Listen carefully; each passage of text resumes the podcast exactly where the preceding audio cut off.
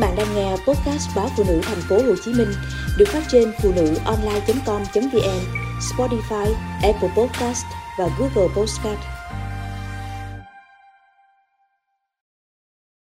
Cá ơi, cho dù đã trải qua không biết bao nhiêu con trăng, dù đã xa con đường cát nhỏ với hàng xương rồng hai bên không biết bao nhiêu mùa, tiếng gọi cá ơi vẫn cứ ở đó như một tiếng nhắc để kết nối và níu giữ những đứa con vùng biển miền Trung trở về. Hôm kia, tự dưng mẹ tôi buộc miệng, thèm cá cơm kho rút quá. Cá cơm kho rút, chao ôi là nhớ. Có lần tôi trò chuyện với một đứa bạn Sài Gòn, nó hỏi kho rút là kho gì? Và tôi cũng không thể định nghĩa được. Cũng không biết còn nơi nào khác gọi bằng tên này như ở quê mình không? Mẹ tôi bảo người quê thường gọi tên những thứ xung quanh mình bằng diễn từ âm thanh. Chữ rút ở đây là âm thanh của nồi cá sôi trên lửa lớn. Nồi cá kho có nhiều nước, rất khác loại kho kheo, còn gọi là kho khô thường thấy. Đông chén cá cơm tươi roi rói để đó, phi dầu phộng với củ nén cho thơm, rồi đổ nước vào nồi, nêm nếm thật đậm đà.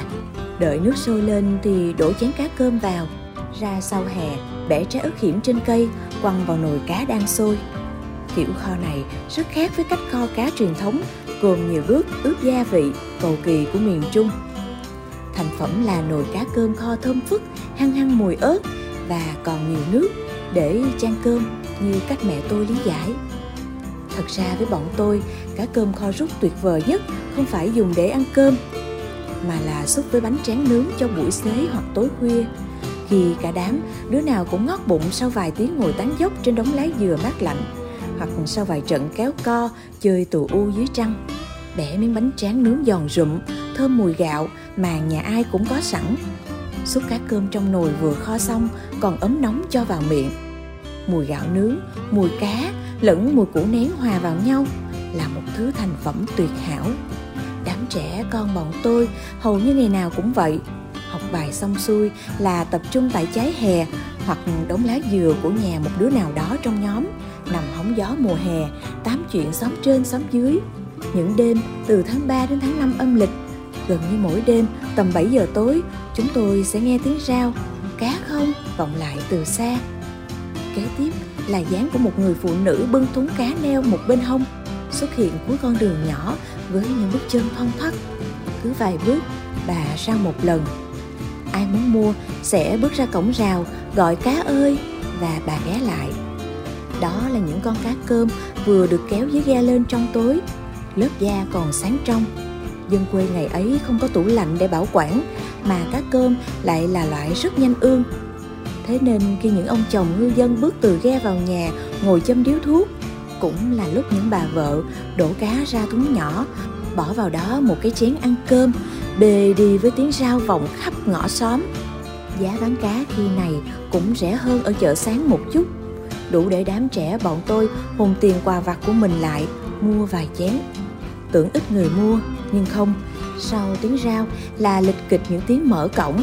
Đó là những nhà muốn có nồi cá kho lúc 4 giờ sáng để ăn cùng chén cơm nóng, dằn bụng cho kịp ra đồng quần quật một ngày. Là những thanh niên hay lũ trẻ nít rủ nhau tán dốc hay bày trò chơi, vừa kịp đói bụng. Mà thật ra, đói thì ít, vui vì cùng nhau lăn xăng kho cá, xúc cá thì nhiều ở quê thời ấy, cân là một dụng cụ xa lạ, dân quê định lượng mọi thứ bằng chén, bằng lon. Chúng tôi bốn năm đứa mua hai chén cá là vừa bụng. Thổi bếp lên 10 phút sau là đã có nồi cá kho súp tuyệt hảo. Trong đêm khuya, khi mọi âm thanh của nhịp sống đã vắng dần, bỗng vang lên tiếng sao cá vòng vòng, như một viên sỏi nào đó vừa khuấy nhẹ mặt hồ mùa đông. Rồi tiếng lách cách mở cửa đáp lời, tiếng đông đông đếm đếm tiếng chào hỏi, này ghe đi được nhiều không? Mai chị đi cấy cho nhà nào? Nối tiếp, âm thanh đó trở thành nhịp điệu chạy dài suốt tuổi thơ của chúng tôi, khuấy dần lên những cuộn sóng nhớ suốt những tháng năm sau này. Với bọn trẻ chúng tôi ngày ấy, cá cơm còn gắn với một trò trêu chọc thật đặc biệt. Có lẽ không nhiều người biết vảy trên da cá cơm có một lớp như lân tinh. Cá càng tươi, lớp lân tinh càng dày với mớ cá được mẹ mua trong buổi chợ sáng. Chúng tôi rửa cá và có ý khều nhẹ lớp da đó, rồi chắc những gì lóng dưới thau nước rửa, đem để ngoài nắng. Nắng làm nước bốc hơi, để lại một lớp bột mịn mịn, màu trắng nhờ, là tế bào da cá. Những đêm tối trời, khi những ngọn đèn dầu trong nhà đã tắt, người đứng cách người chỉ một mét cũng không nhìn thấy nhau. Chúng tôi bôi lên 10 đầu ngón tay mình, lớp bột da cô đặc chất lương tinh đó, rồi dơ lên không trung hoặc vẽ những nét như khung sọ lên mặt mình. Tôi không nhớ đã có biết bao nhiêu chị, bao nhiêu cô trong xóm hét lên, bật khóc, thậm chí suýt ngất vì bỗng dưng có những đốm sáng mang hình hai bàn tay, xương sọ nhảy múa trong bóng tối đặc quánh. Mà chẳng hiểu sao, chúng tôi lại đam mê kỳ lạ với trò trêu chọc ác ôn đó nữa. Lúc nào cả đám cũng phá ra cười, rồi bỏ chạy.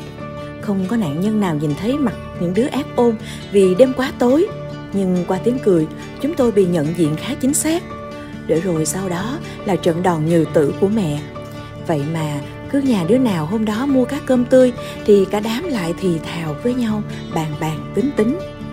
Mãi hơn 20 năm sau, gặp lại nhau ở Sài Gòn, chị hàng xóm còn nhìn tôi đầy thù dai. Hồi đó tao muốn tè ra quần vì bọn mày. Chị mắng rồi kể sau một lần trở thành nạn nhân lúc nào bước ra vườn vào những đêm tối chị cũng không rời chiếc đèn dầu kèm theo một cây roi dài Hồng sẽ quất cho mỗi đứa vài roi thật đau nếu còn dám nhát ma chị. Tôi thì chẳng khác người mẹ đã 70 tuổi của mình làm ấy.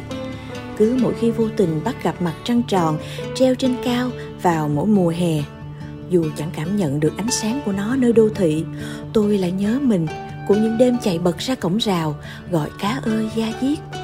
Nhớ tiếng sôi rút rút của nồi cá trên lửa, nhớ tiếng bẻ bánh tráng nướng trong đêm tĩnh nhớ đám bạn gái, bạn trai, lúc nào cũng mày tao ráo trọi.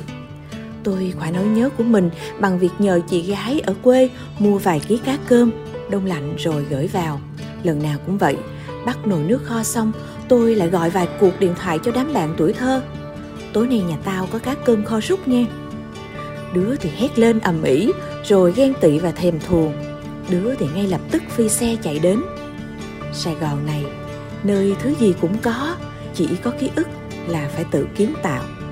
Đám bạn ngày nào, giờ có đứa mỗi ngày ký vài hợp đồng đến giá trị tiền tỷ. Có đứa nói tiếng anh như gió với các chuyên gia đến từ úc, mỹ.